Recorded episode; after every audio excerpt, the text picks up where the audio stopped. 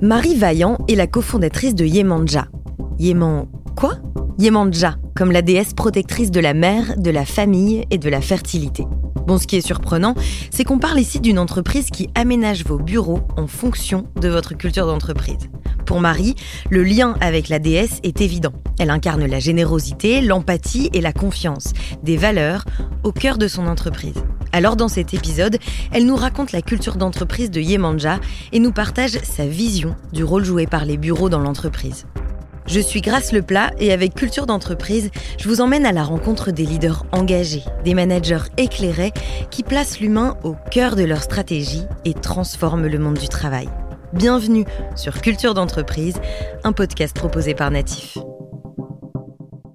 Bonjour Marie. Bonjour Grâce. Euh, Marie, tu es la cofondatrice de Yemanja, une entreprise qui conçoit des aménagements de bureaux personnalisés en lien avec la culture d'entreprise. Alors, dans cet épisode, on va parler de la culture d'entreprise de Yemanja, euh, de vos bureaux, forcément. Mais pour commencer, Marie, est-ce que tu peux nous expliquer euh, quel rôle jouent les bureaux dans l'expression de la culture d'entreprise? Ou autrement dit, pourquoi aménager ces bureaux quoi? Alors, avec plaisir, parce qu'effectivement, chez Yemanja, on va considérer qu'un projet d'aménagement de bureau, c'est un projet humain avant d'être un projet technique ou artistique. Et mmh. on pense que le retour sur investissement dans l'aménagement de bureau, c'est effectivement euh, euh, quelque chose qui touche euh, aux ressources humaines parce que vous pouvez créer le berceau de la culture de votre entreprise. Avec un aménagement de bureau, on peut porter des messages en interne, en externe et baigner les collaborateurs dans la culture d'entreprise qu'on a envie de développer. D'accord. Et quel est l'objectif du coup pour une entreprise au-delà de baigner euh, les collaborateurs dans, dans la culture d'entreprise? En fait, c'est finalement c'est l'incarner aussi. Est-ce qu'il y a un enjeu de rétention des talents aussi? Alors les enjeux ils sont différents à chaque fois, je dirais. Un projet d'aménagement de bureau, c'est toujours euh, ou de réaménagement, c'est toujours mmh. un investissement important. C'est toujours un projet euh, qui, porte une part de, de stratégie pour l'entreprise soit euh, ça va pas très bien, vous réduisez un peu la voilure, vous déménagez dans plus petit et vous avez besoin euh, de dire aux collaborateurs bah c'est pas grave, c'est une nouvelle histoire, on va se faire un cocon, on est bien. Soit euh, vous avez une start-up ultra cool, ultra fun, et puis vous commencez à vouloir aller chercher des grands comptes, vous avez besoin d'avoir l'air un peu plus sérieux, plus établi, et donc bah, là, à l'inverse, vous allez avoir utilisé les bureaux pour euh, plonger et les collaborateurs et les visiteurs dans quelque chose de plus sérieux, de plus institutionnel. Mmh. Euh, ça peut être euh, peut-être un désengagement, ouais, des, collaborateurs qui, qui, se retrouvent moins dans, dans les objectifs d'entreprise. Le fait de, de, pouvoir incarner la culture, comme tu as dit, c'est ça, ça, peut recréer de l'engagement, de l'envie. voilà, il peut y avoir aussi un enjeu je dirais, de, montrer aux collaborateurs qu'on s'intéresse sincèrement à leur bien-être, euh, faire un aménagement de bureau dans lequel vous allez investir un peu dans l'ergonomie, dans des espaces euh, dans lesquels on va pouvoir euh, être plus convivial, ou un espace de sieste par exemple, ou une douche, salle de sport. C'est aussi une manière de dire on prend soin de vous, et dans ce cas, oui, ça peut faire de la rétention ou un bénéfice pour la marque employeur ou un meilleur engagement. Et, l'enjeu va être différent, on va le traiter différemment pour chaque projet. C'est marrant parce qu'avec ce podcast, du coup, Culture d'entreprise, euh, j'ai la chance de rencontrer euh, beaucoup d'entreprises. Alors, je vais pas toujours sur place, hélas, mais, euh, mais parfois c'est le cas et j'ai parfois droit à des visites. C'était le cas notamment dans un, un épisode que j'ai fait. J'ai interviewé Mathieu Fouquet, qui est le secrétaire général de OnePoint, qui m'a fait visiter ses locaux à Paris. Et pour le coup, les locaux de OnePoint sont, sont vraiment dans, dans ce que tu racontes là. Ils ont vraiment été pensés pour incarner la culture d'entreprise et pour le bien-être du collaborateur. Euh, donc, on a des espaces qui sont très variés. Par exemple, une grande salle type euh, amphithéâtre avec euh, une sorte de mur d'escalade au fond, des nuages au plafond, enfin vraiment des choses complètement atypiques. Est-ce que tu as des exemples un peu précis de d'aménagement de bureaux selon le type de culture d'entreprise? Oui, déjà, pour rebondir sur ce que tu viens de dire, nous, on va estimer qu'on a bien fait notre travail si effectivement notre, notre client utilise ses bureaux euh, en faisant visiter et en disant bah, je vais te parler de mon entreprise, je vais te raconter notre histoire, je vais t'expliquer qui on est, viens, je te fais visiter. Ça, ça veut dire qu'on a, on a bien travaillé. En fait, pour chaque projet d'aménagement de bureau, on va écrire ce qu'on appelle un univers, qui est un storytelling. Donc, on va interviewer euh, notre client, euh, idéalement un panel de, de, collaborateurs, et on va en retirer des éléments qui vont nous permettre d'écrire un univers. On s'extrait un petit peu euh, de ce qui va être les valeurs de l'entreprise ou sa charte graphique. On va vraiment s'intéresser à la personnalité de l'équipe. Et à partir de là, du coup, ben, on fait tout type d'aménagement. Si j'ai une équipe euh, ultra euh, pushy, comme quelque chose de dynamique, la musique forte, la couleur, ou à l'inverse, pardon, c'est un peu les clichés, et des gens qui vont aimer le calme, quelque chose de plus zen, etc. Nous, on va respecter ça et on va aller à fond dans, dans ce qui leur ressemble. Dans les aménagements un peu phares qui ont, beaucoup fonctionné, chez Meilleurs Agents, euh, on avait installé une, ça remonte déjà il y a un petit moment, on avait installé une paillote, donc leur euh, espace équipe, leur cuisine pour déjeuner. Euh, ben, on a pris le temps avec eux de vraiment faire une paillote de plage avec des, feuilles de palmier et puis des balançoires. Et, c'est quelque chose qui est devenu pour eux vraiment un, point d'ancrage très mmh. fort. Alors après, je parle surtout de, mes projets à moi sur lesquels j'ai travaillé qui, qui vont interpeller. Chez Dataiku, euh, c'est pareil, c'était déjà un petit moment, mais on a, on a vraiment avec eux euh, travaillé sur quelque chose de ultra personnalisé, ils ont une culture geek très forte. Donc toutes les salles de réunion portent des noms qui sont des jeux de mots entre euh, la pop culture et, euh, des références geeks que je n'ai pas forcément, mais euh, voilà, qui donnent des choses euh, super personnalisées.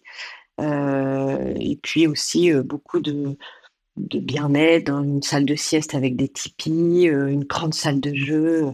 Donc ça, c'est ça, c'est des exemples intéressants. Et après, on a aussi des clients plus institutionnels, plus âgés dans, à la fois dans leur histoire et aussi dans la moyenne d'âge des collaborateurs, pour qui on va être moins dans, euh, je dirais, euh, euh, l'endroit volontairement fun et festif, mais pour qui on va faire des choses quand même.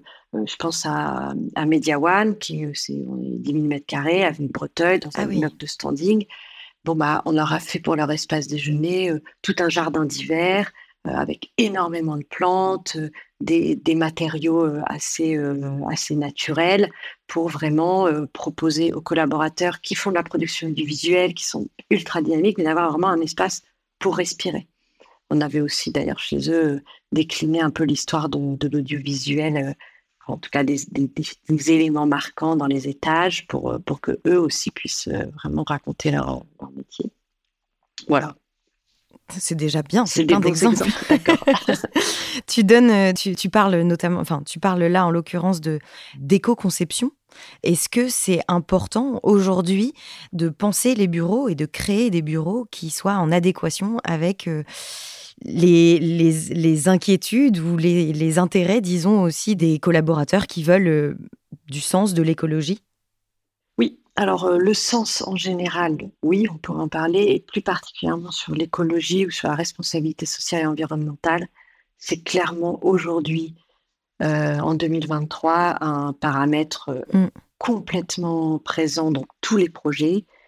On pourrait même dire que désormais, quand, on est, quand on est en concurrence, dans une phase de prospection, je pense qu'il y a des clients qui vont choisir le projet le plus responsable avant de choisir le projet euh, le plus euh, euh, le plus cool ou le moins cher et que ça devient vraiment quelque chose auquel toutes les entreprises font très attention.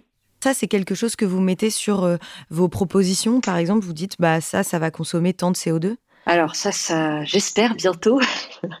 Aujourd'hui, nous, ce qu'on a fait, bon, on, est certifié Bicorp, donc ça, depuis le, début de l'année et on essaye d'améliorer notre note et on réfléchit beaucoup à tout ça. On a une collaboratrice qui était euh, chef de projet qui devient là euh, depuis le 1er septembre, mais ça fait déjà six mois qu'on réfléchit à ça, coordinatrice RSE à temps plein, justement pour qu'on progresse. Nous, on a déjà identifié pas mal de solutions grâce aussi à des clients, parce qu'on a travaillé pour des clients super engagés.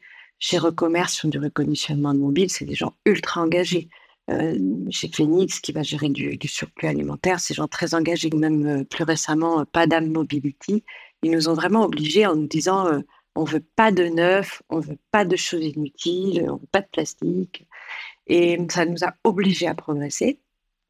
Et puis maintenant, oui, on voudrait aller encore plus loin, euh, dire aux clients, euh, OK, bah là, euh, on a conçu cette salle de réunion ensemble, elle correspond bien à, votre besoin fonctionnel et aussi à la culture, à l'univers. Ça va consommer tant, enfin, bilan carbone, tant. Peut-être qu'on devrait changer les chaises. Regarde, ça, serait intéressant. C'est un grand travail. Hein.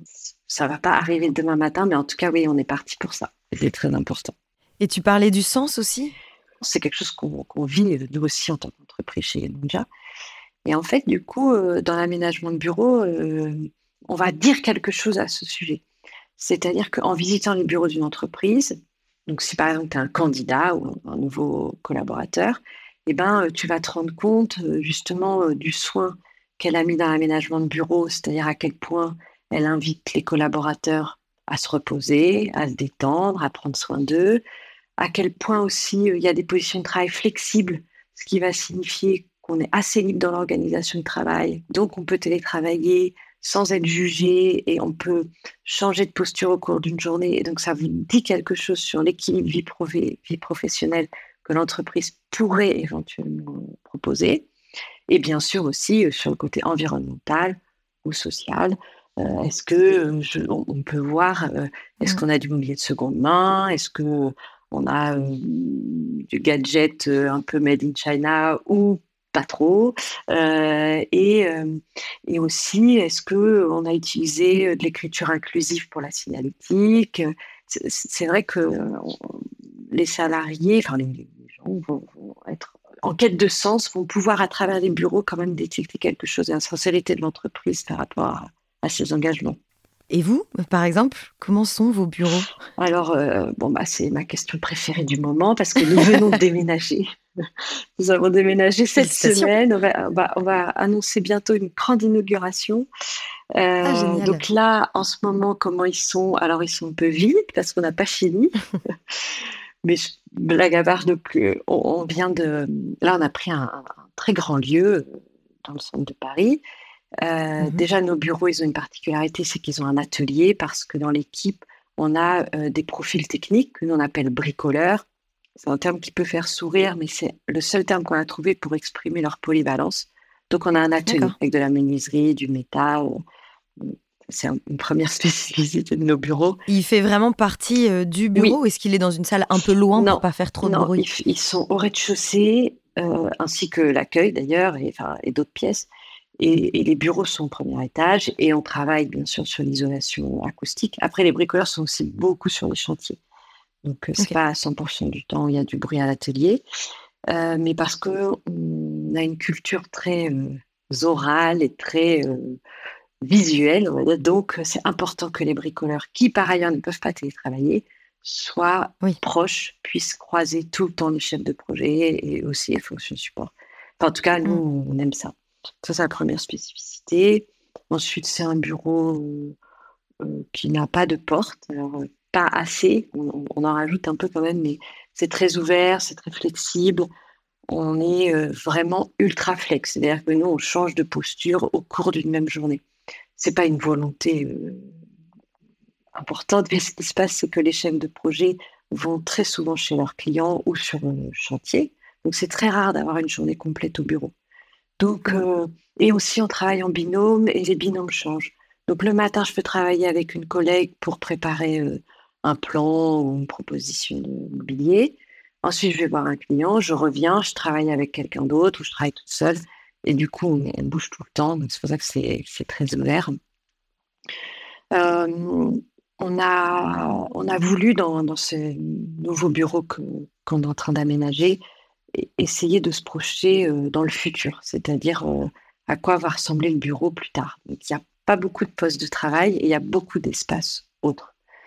Donc évidemment, nous, on est un énorme espace, euh, un bel espace équipe, parce que c'est le lieu, bah, le cœur de l'entreprise, où on peut travailler, faire des fêtes. Mais on a aussi essayé de faire une grande place à des espaces hybrides. Donc là, on a alors, ils ont une petite salle de sport, une petite salle de sieste. On, essaye aussi de, créer un grand espace hybride qui, pour l'instant, est assez vide, mais qui est un espace de créativité. on aimerait bien installer un piano, je ne sais même pas comment on appelle ça, un tourneur pour faire de la poterie, ah. ce genre de choses pour, pour booster la créativité. On pense que, que ça pourrait marcher. Donc, en tout cas, d'avoir un grand espace pour tester des nouvelles choses qu'on peut faire au bureau et qui vont être inspirantes ou relaxantes si besoin. D'accord. Euh, je, profite de ça. On va aller un petit peu plus loin. Je vais revenir sur le piano et ce, je ne sais pas comment ça s'appelle non plus, mais pour faire de la poterie. Euh, on va revenir dessus, mais d'abord, je me dis que ça peut être sympa de faire une, petite euh, prise de hauteur, un peu remettre tout ça en perspective, parce que la place du bureau dans nos quotidiens a énormément évolué en quelques siècles. Au 19e siècle, les bureaux étaient standardisés, complètement impersonnel et souvent dans des espaces très ouverts pour faciliter le contrôle. Euh, au XXe siècle, on est plus dans une personnalisation, une appropriation de son lieu de travail, mais ça se traduit par euh, une photo sur son bureau, quoi. Ça reste voilà, ce, genre de choses. Et puis, au 21e siècle, c'est le siècle du bureau cocon. Euh, c'est marrant parce que toi-même, tu utilisais ce, terme tout à l'heure, le bureau cocon.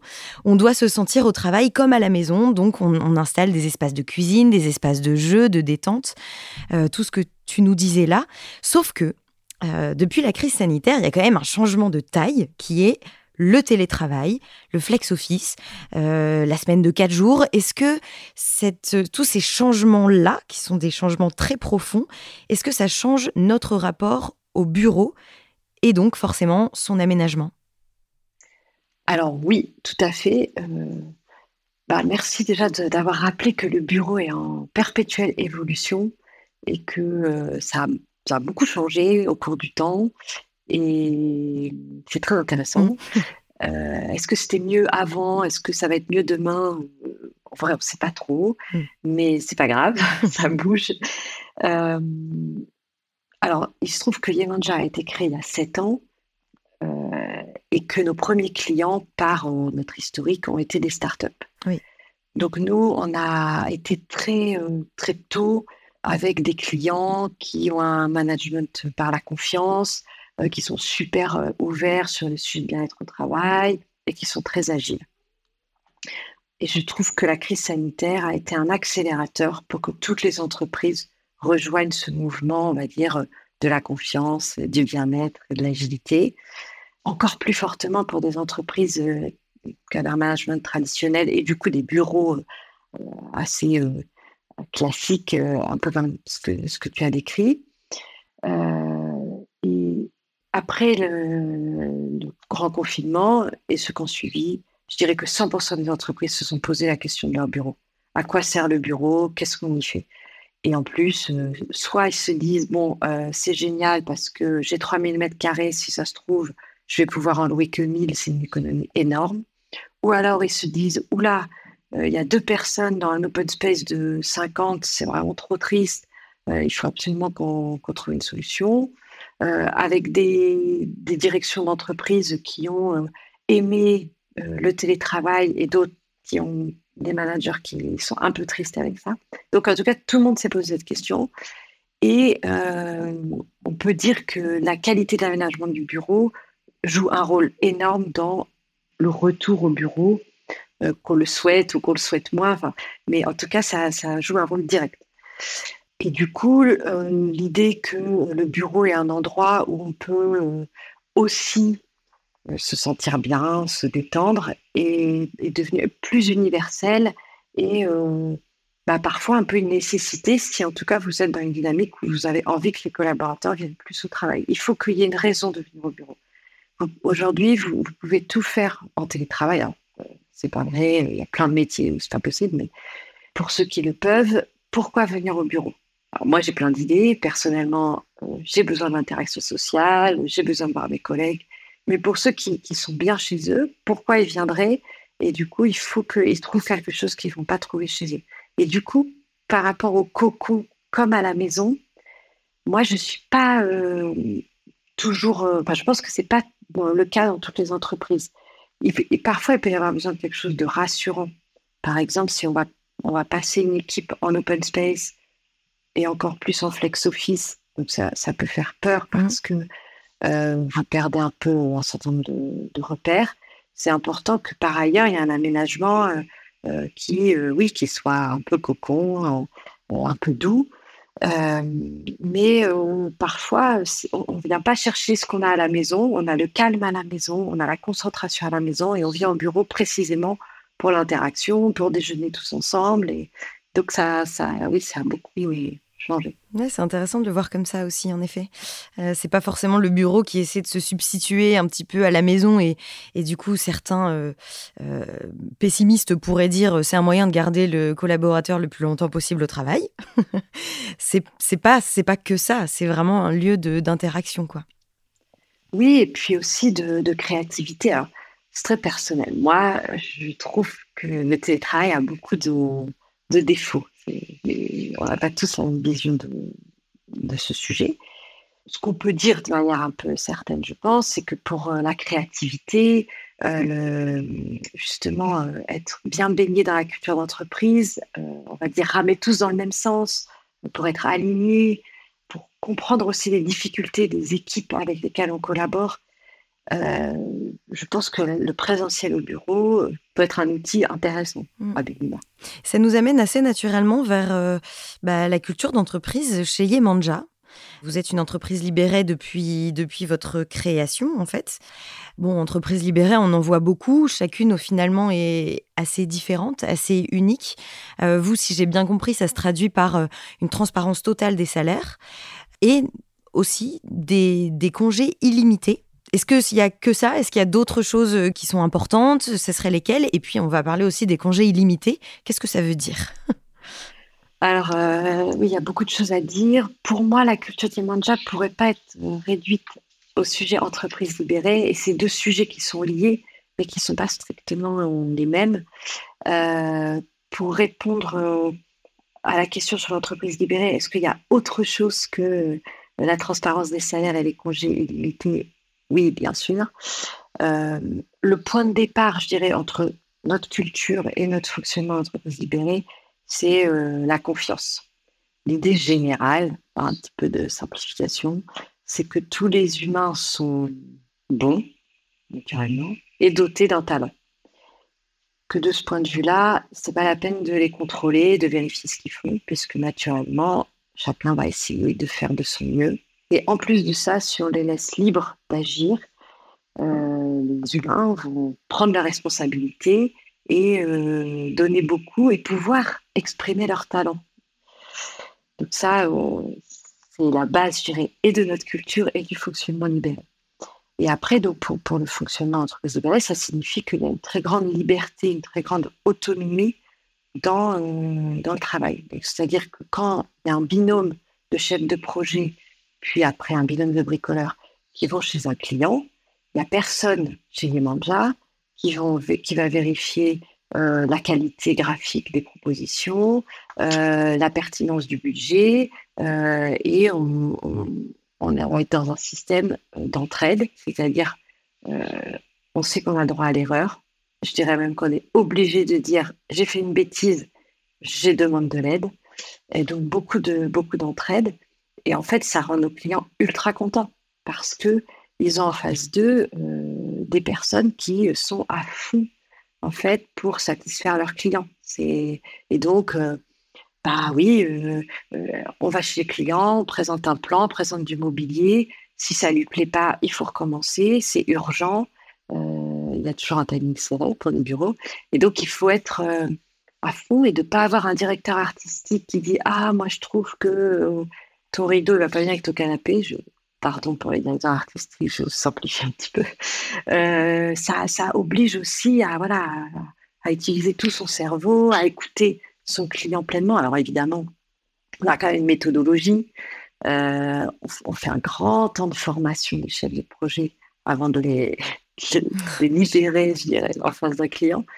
Mais euh, l'entreprise libérée, c'est ça, c'est que vous allez avoir une grande autonomie dans votre travail, et dans la prise de décision.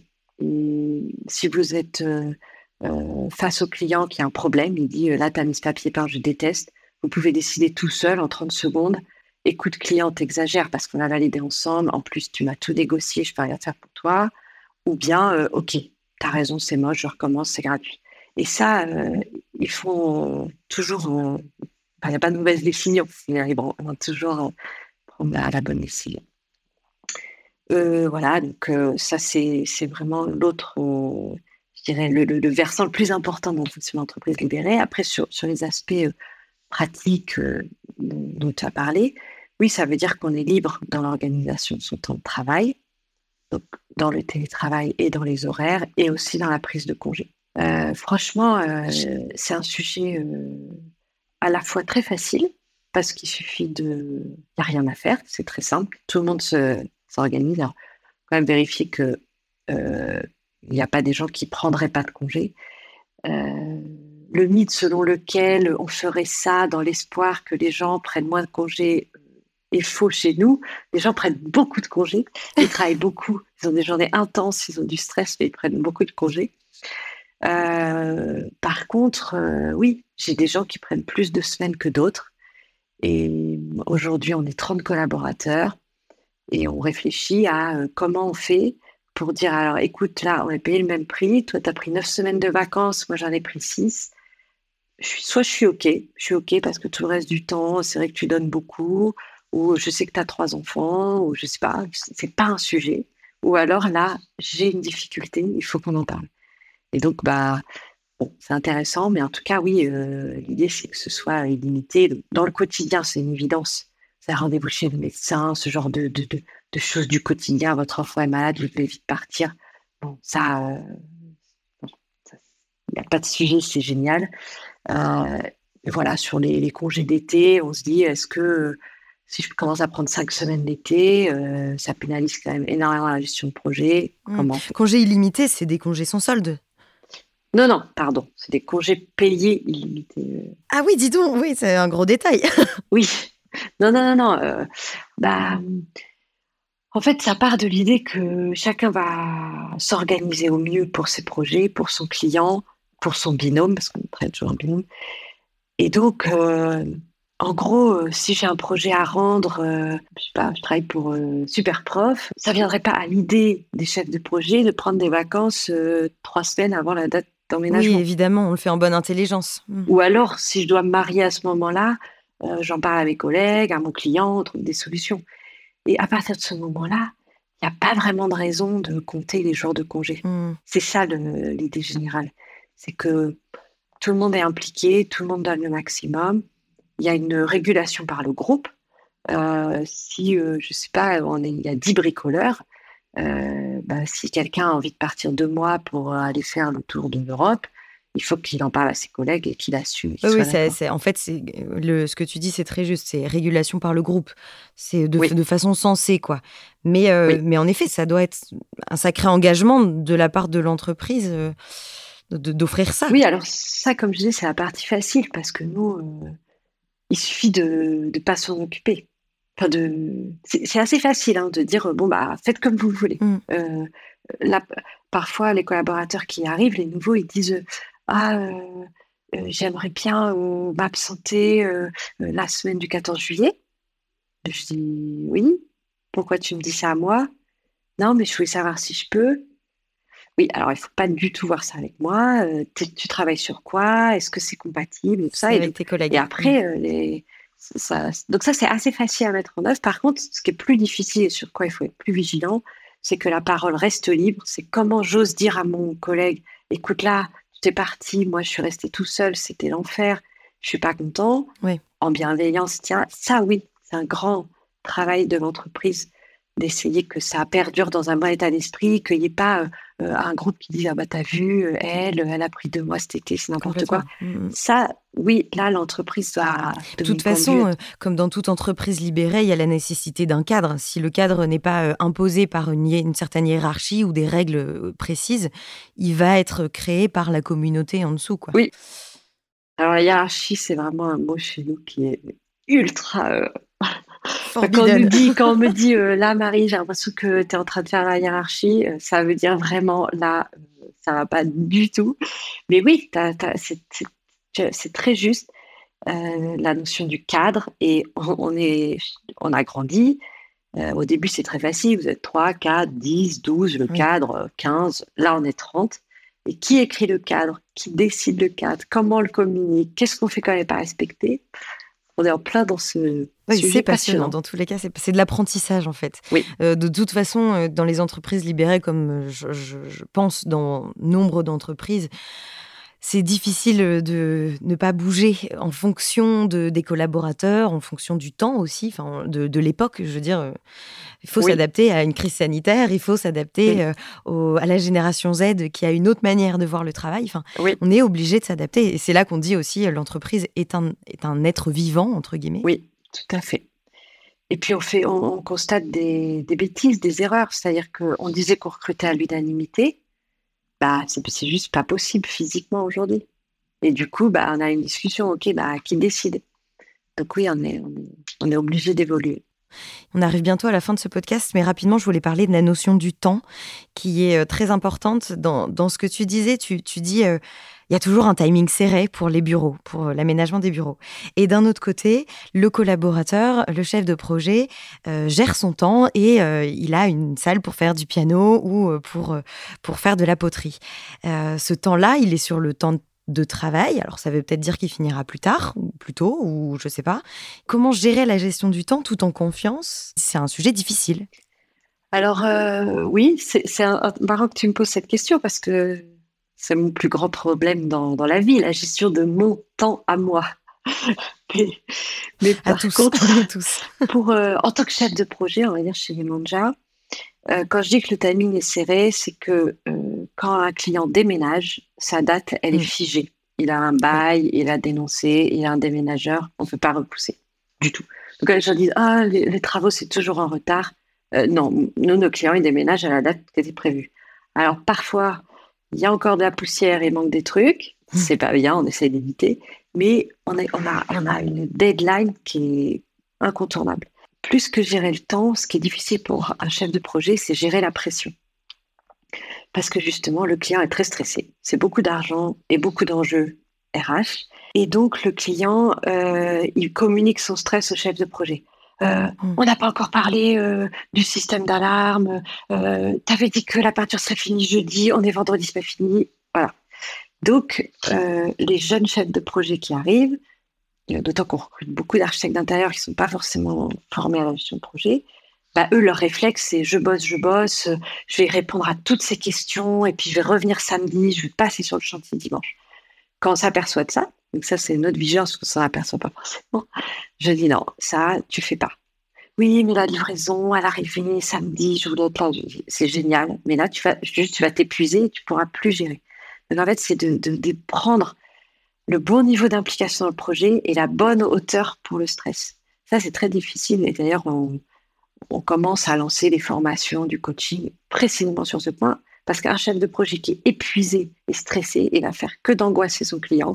bon, le cercle vicieux de, l'angoisse se met en place. Et il faut dire les mauvaises nouvelles au client. Je t'appelle, j'ai une super mauvaise nouvelle, les postes de travail, ils sont pas là. OK. Donc ça, c'est très grave. On respire parce que bon. Donc voilà ce que je te propose. Soit des tables d'appoint, soit le premier jour, euh, bah, on décale, vous restez tous en télétravail. Euh, voilà. Et, il faut être serein, il faut être en forme en fait pour gérer la situation. Du coup, euh, le rapport au temps est très personnel. Les gens ne euh, vont pas tous travailler à la même vitesse. J'ai des chefs de projet, euh, c'est des machines. Ils s'assiedent, 9h, 11h, ils ont résolu 50 problèmes. Il y en a, ils vont être dans quelque chose, un rythme très différent. Ils ont besoin de prendre du recul, de tester plusieurs hypothèses, de, de, voilà, de, mettre en ordre un certain nombre d'idées euh, en allant prendre un café et en allant faire un petit truc de piano. Et après, ils ont l'idée géniale. Donc, euh, et, pour moi qui suis dans la catégorie des gens efficaces, c'est un travail d'accepter que tout le monde n'a pas le même rythme. Et, au début, il y a des chefs de projet qui m'ont dit, mais moi, Marie, euh, si tu me demandes de sortir le mobilier de 20 salles de réunion en deux heures, ça m'intéresse pas. Et je dis, OK, et, c'est des gens pleins de talents que, vraiment que je trouve super géniaux, tous les clients les avoir. Je dis, OK, là, je prends du recul, tu gères comme tu veux ton temps. Et, euh, sur le piano, la poterie, c'est avoir. En fait, quand vous avez votre cours de yoga à 18 h globalement, vous arrivez à vous organiser pour finir à 18 h Alors, c'est facile à mm. dire. Moi, ça m'énerve quand les gens me disent C'est ta décision de rentrer tôt ou tard chez toi. Et je dis, mais non, je veux, mais j'y arrive pas. Mais c'est quand même l'idée. Faut, donc d'arriver à, se libérer euh, ce temps pour, euh, pour respirer. Mais c'est vraiment intéressant en fait, parce que c'est tout le rapport au travail euh, qui change. Est-ce que rester assis de 8h à 20h en allant aux toilettes deux fois par jour à tout péter, est-ce que est-ce que c'est ça être productif? Ou est-ce que c'est aussi réussir à se faire une grosse balade parce qu'on a besoin de réfléchir et que marcher c'est génial pour ça? Mais ça demande de la confiance, c'est pas facile. Oui, c'est encore plus important de faire ce chemin-là. Euh, effectivement, c'est toi qui as la génération Z. On en est à Y ici, je pense. Z, c'est des enfants à moi. Et oui, ça ne passera pas de, leur dire euh, bah, tu fais quoi euh, Où est le compte rendu Ça va falloir Inventer. Falloir apprendre, oui. s'adapter encore une fois. c'est ça. Bon, merci beaucoup Marie. On arrive euh, vraiment là à la fin de ce podcast. Euh, merci de nous avoir partagé cette vision, le, la mission de Yemanja et puis aussi euh, comment est-ce que vous vous l'appliquez à vous-même avec, comme tu le disais, les, les questions que vous vous posez et parce qu'on passe son temps à apprendre. C'était un petit peu la conclusion de, de notre échange. comme tu le sais, il y a une petite tradition à la fin de, ce podcast, c'est euh, bah, l'invité me partage une citation, une anecdote, une histoire qui l'inspire au quotidien. Est-ce que tu as quelque chose pour nous? Euh, Oui, c'est euh, quelque chose qui est écrit dans nos bureaux depuis qu'on a des bureaux, depuis un certain temps. C'est du portugais, du brésilien, je le prononce mal, mais ça dit mais amor, por favor on comprend à peu près ce que ça veut dire normalement. Euh, en fait, Yemanja est brésilienne. C'est une déesse. Oui, déesse de la mer. Très puissante. Exactement. Voilà. C'est la mère de tous les dieux et la déesse de la mer. Et, les gens au Brésil se tournent vers elle quand ils ont des problèmes et elle aide tout le monde. Bon, c'est un nom qu'on est, qui est arrivé chez nous un peu par hasard, qui a pris du sens. Et un jour, un de nos premiers chefs de projet euh, nous rapporte, euh, je pense, du Brésil, une affiche géante avec écrit juste Maïs Amor, por favor qui est un peu un slogan légèrement révolutionnaire ah. euh, à Rio de Janeiro. Euh, et en fait, nous, ça nous va bien parce que on peut être stressé, on peut faire des mm. bêtises. Le plus important, ça va être quand même de s'amuser. Je pourrais dire de s'aimer, c'est un peu un petit peu fort. Et on cultive beaucoup l'amour du client, l'amour des problèmes. La bienveillance, en fait. Oui, et l'argent n'est pas le sujet. Le sujet, c'est vraiment de, de donner de l'amour, d'en recevoir, et après, tout, tout devrait bien se passer. Très jolie conclusion. Merci beaucoup, Marie. Avec plaisir, merci à toi. Merci d'avoir écouté cet épisode. Ce podcast vous a plu? Partagez-le autour de vous et abonnez-vous pour ne pas rater les prochains épisodes. Au fait, vous connaissez Natif? Chez Natif, nous mettons la culture de l'écoute au cœur de vos projets. Avec l'audio, on va raconter votre histoire, engager vos collaborateurs et pourquoi pas challenger votre newsletter. Bref, le champ des possibles est dingue. On va révolutionner votre com interne. Rendez-vous sur natifpodcast.fr.